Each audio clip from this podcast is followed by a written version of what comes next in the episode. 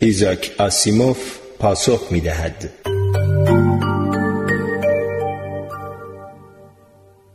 چرا شکل مداری تقریبا همه سیاره ها یکسان است؟ بهترین حدس ستاره شناختی این است که آنها به این دلیل مدارهای یکسانی دارند که از یک صفحه تخت از مواد شکل گرفتند. نظریه های جاری می‌گویند که منظومه شمسی در ابتدا توده عظیمی از قبار و گاز چرخان بوده است که شکل کروی داشته. این توده تحت فشار گرانشی خودش فشرده شده و در نتیجه سرعت چرخش آن سریعتر شده تا اندازه حرکت زاویه خود را حفظ کند.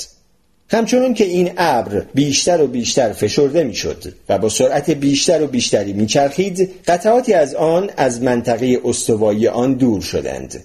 این قطعات به بیرون پرتاب شده که درصد ناچیزی از کل ماده بودند به شکل یک صفحه تخت به دور قسمت مرکزی ابر قرار گرفتند.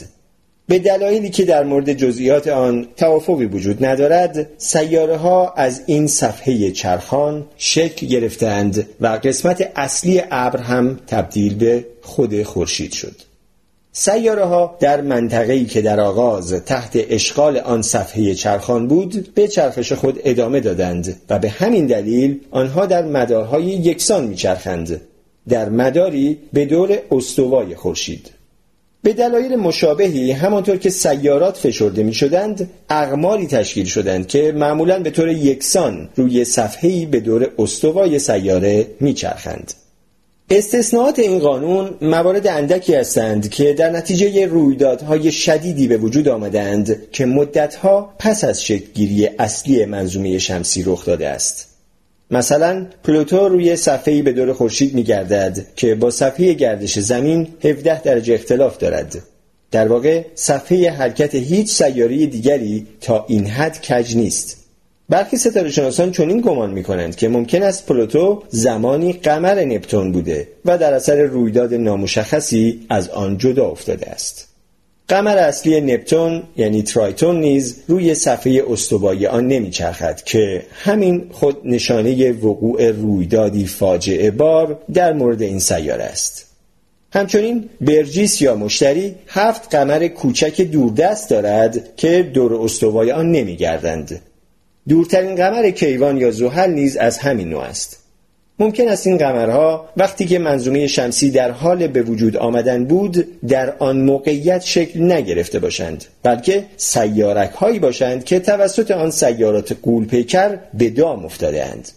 از سوی دیگر بسیاری از سیارک هایی که در مدارهای بین مریخ و مشتری حرکت می کنند صفحه های مداری بسیار کجی دارند. در اینجا نیز نشان از فاجعه دیده می شود. به خوبی امکان دارد که این سیارک ها در اصل یک سیاره کوچک بوده باشند که در صفحه عمومی سیارات میچرخیده است.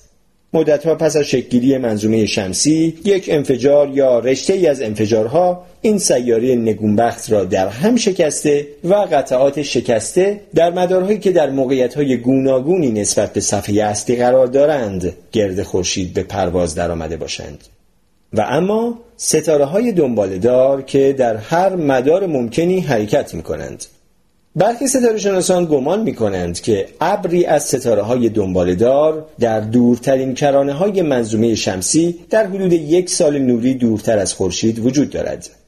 اینها ممکن است قطعات فشرده شده خارجی ترین قسمت آن ابر کروی بوده باشند که پیش از آنکه انقباز اصلی ابر آغاز شود و پیش از آنکه صفحه استوایی به وجود بیاید ساخته شده اند.